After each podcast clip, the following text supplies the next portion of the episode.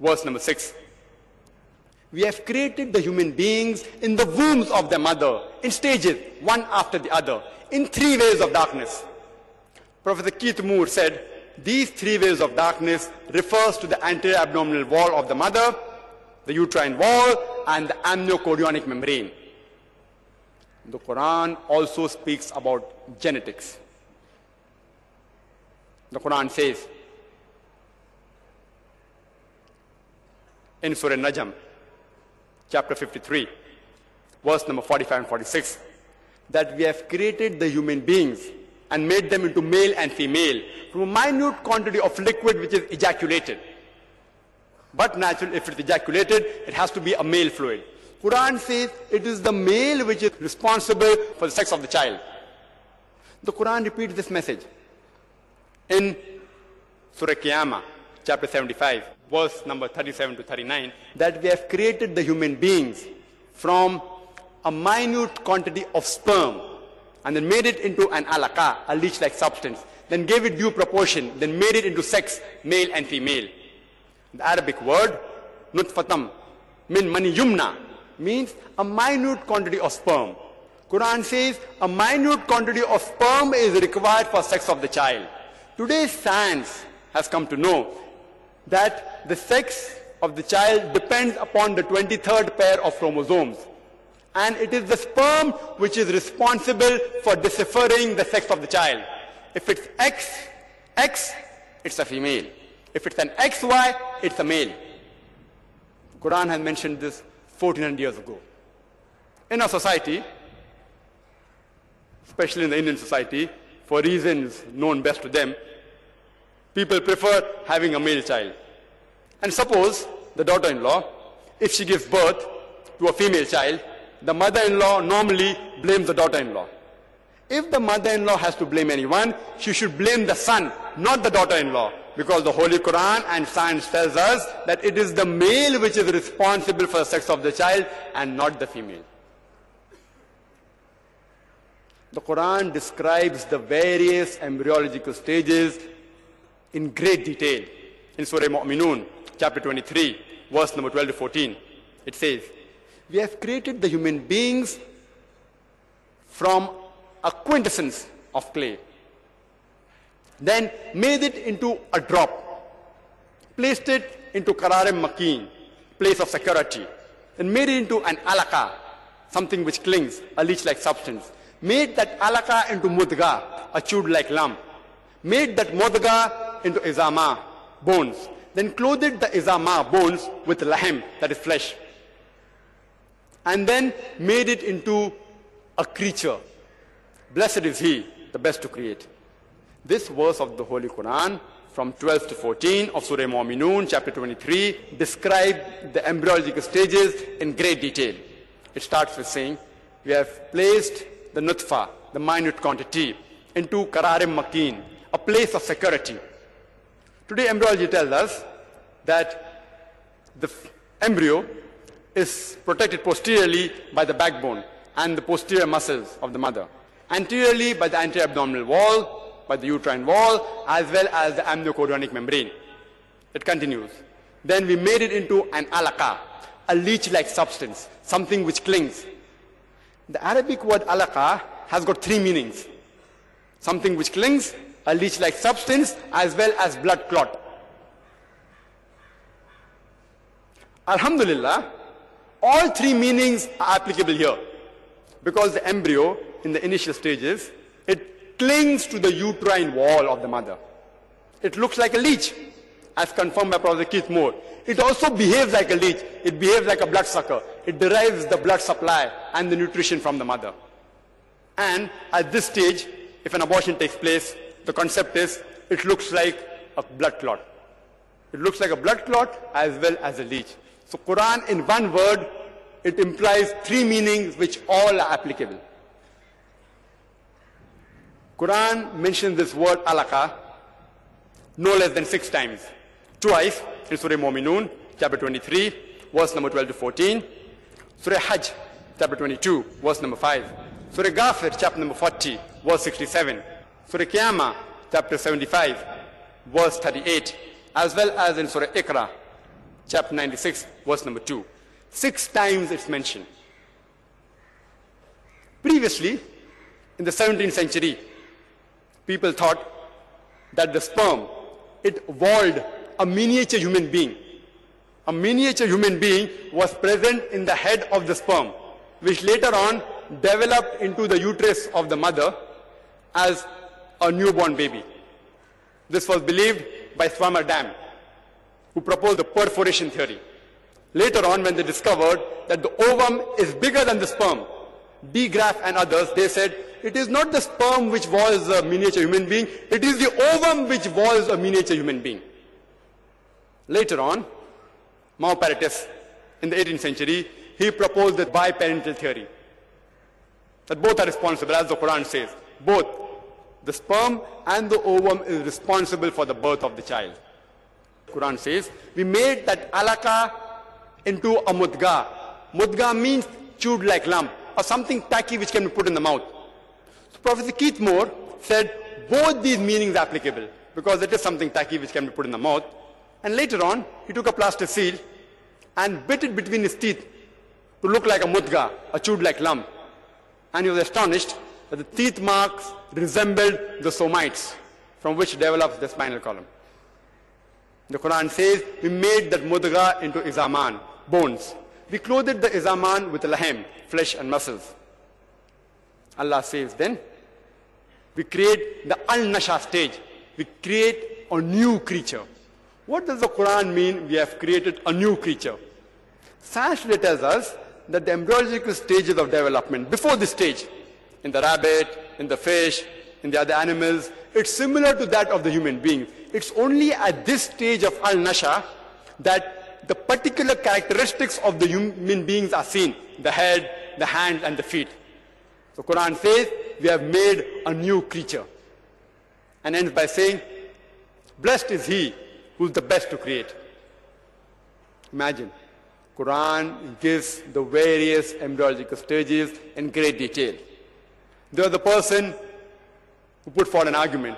It's nothing new. Maybe some Arab, he opened up the abdomen of a pregnant woman and checked the shape and wrote in the Quran.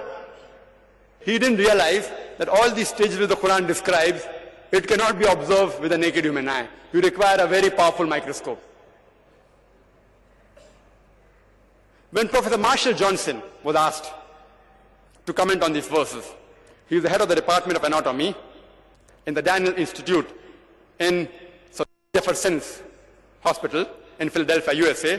He said, it can be possible that Prophet Muhammad, peace be upon him, he had a microscope and he observed it. Then he was reminded that microscope was not invented 400 years ago. So Professor Marshall Johnson laughed loudly and he said, yes, I know that. And I've seen the first microscope with my own eyes. It hardly enlarges to 10 times and the picture is not even clear. Then he said, these stages has to be a divine revelation. We are further asked to comment on the verse of the Quran from Surah Al-Hajj, chapter 22, verse number 5, which says, We have created the human beings from dust, then made it into an alaka, made it into a mudga, partly formed and partly unformed. When you take an incision at this stage and analyze the embryo, and cut up the internal organs, you'll find out that the internal organs at this particular stage, some of the organs are formed, while the other organs, they aren't formed. So Professor Marshall Johnson said, if I said that it is a complete creation, I'm only describing those organs which are formed. If I say it's an incomplete creation, I'm only describing those organs which are not formed. There can be no better description than the Holy Quran saying partly formed and partly unformed.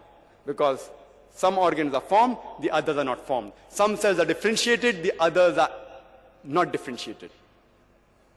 Professor Keith Moore said that today in embryology, we have got several stages of the embryological development. But it is so difficult to understand it because it has got numerical stages. Stage 1, stage 2, stage 3. The Quran bases the stages on shapes and prenatal development, which is far superior and easy than what modern embryology has done today. If the embryologists, they describe according to the stage of the Quran, it's far more easier for them to describe and understand than what modern embryology has done, stage 1, stage 2, stage 3. The Quran says in Surah Abasa, chapter 80, verse 19 and 20, we have created the human beings from minute quantity and we have made the passage of birth easy. People normally wondered that how can the birth canal, which hardly admits three to four fingers, how can a baby come out of it? The bony structure is so rigid, it has got ligaments. How is it possible? Quran says Allah makes the pathway easy. And today we have come to know that how is it possible? Relaxin is being secreted by the ovaries and the placenta, which loosens the ligaments of the pelvic joints and softens the cervix. The uterine contraction that takes place, it pushes the baby downwards in the birth canal. The bag of water which ruptures, it provides a slippery surface for the baby to come out, to slide. And the various movements of the baby while birth facilitates the movement through the irregular pelvic joint.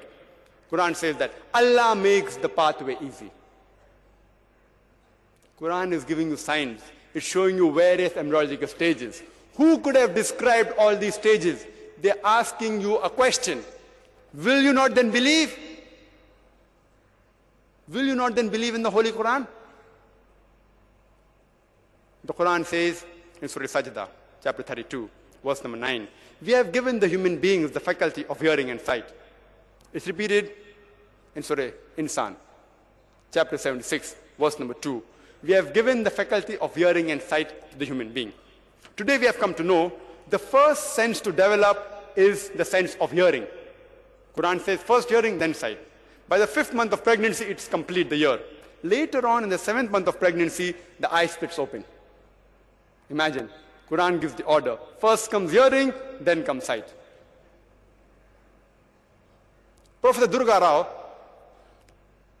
who's an expert in the field of marine geology, who's teaching in the University of King Abdulaziz in Jeddah, he was asked to give his comments on a verse of the Holy Quran from Surah Nur, chapter 24, verse number 40,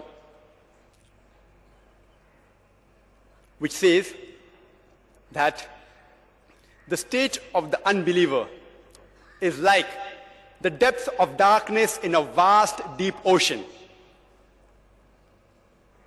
Overwhelmed with waves topped with waves, topped with dark clouds. The depths of darkness, one layered over the other. When a man stretches out his hand, he can hardly see it. Allah gives light to who he wishes. If it does not give light, you cannot see. Professor Durga Rao, he said that this verse of the Holy Quran is not speaking about a normal sea. It's speaking about a deep sea. And today, only with the help of things like submarine, we have come to know the depths of the ocean is dark. Previously, we did not know that. Because a man cannot go unaided more than 20 to 30 meters underwater. And if he goes more than 200 meters unaided, he dies. It's today we have come to know by the instruments that we have that the depths of ocean is dark. And he said this darkness is due to two phenomena. First is due to successive absorption of the color in layers. As we all know, the light has got seven colors. And we learned in school for remembering easy, Vibgyor, the colors of the rainbow, Vibgyor. V for violet, I for indigo, B for blue, G for green, Y for yellow, O for orange, red, R for red. Vibgyor, seven colors. Professor Durga Rao said that when the light enters the ocean, by the first 15 to 20 meters, the red color is absorbed. And if a man goes underwater about 30 meters deep, and if he bleeds, if he has a wound, he will not be able to see his own blood because red color does not reach there. Later on, 30 to 50 meter absorbs orange. Yellow is absorbed by next 50 to 100 meters. Green by 100 to 200 meters. And blue beyond 200 meters. And violet and indigo much above 200 meters. Therefore, the layers of darkness you see in the ocean is due to the absorption of light in successive layers. The second reason for these layers, Professor Durga Rao said, is due to barriers, like the clouds. When the sunlight hits the cloud, the cloud absorbs the light. Therefore, there is darkness below the cloud. Then the light is scattered. After getting scattered, it hits at the superficial waves of the ocean. This is the second barrier. The waves reflect the light further, the superficial waves of the ocean. Those light rays which are not reflected, they enter the ocean. Therefore, you have two types of layers in the ocean the superficial layer and the deep layer. The superficial layer is warm and lit up. The deep layers, they are dark. And this superficial and deep layer of the ocean, it is divided by internal waves. We human beings did not know that even there were internal waves. We only knew of superficial waves. It was only in 1900 that we have come to know that there are even waves deep in the water. They are known as internal waves, which divide the superficial part of the ocean and the deep part of the ocean. Imagine, the Quran mentions that. The unbeliever's state is like the depths of darkness in a vast, deep ocean, overwhelmed with waves topped with waves. That means deep waves are there, internal waves are there, topped with superficial waves. And it further continues, topped with dark clouds. The clouds are the barriers. And even the clouds are in layers. And when a man stretches out his hand, he can hardly see it. Only if Allah gives light can they see. Even the fish that swim in the deep part of the ocean, they cannot see unless they have their own light with them. They have their own light with them. Even the submarine that goes underwater, it carries its own light, otherwise they cannot see underwater. So when Prophet Durga Rao was asked, how come this is mentioned in the Quran 14 years ago? He said, it's impossible for any human being to mention this verse. This Quran has to be a divine revelation. The Holy Quran says in Surah Qiyamah, chapter 75, verse number 3 and 4. The unbelievers ask that how will Allah subhanahu wa ta'ala be able to reassemble our bones? Allah says, we can not only reassemble the bones, we can even reconstruct in perfect order the very fingertips.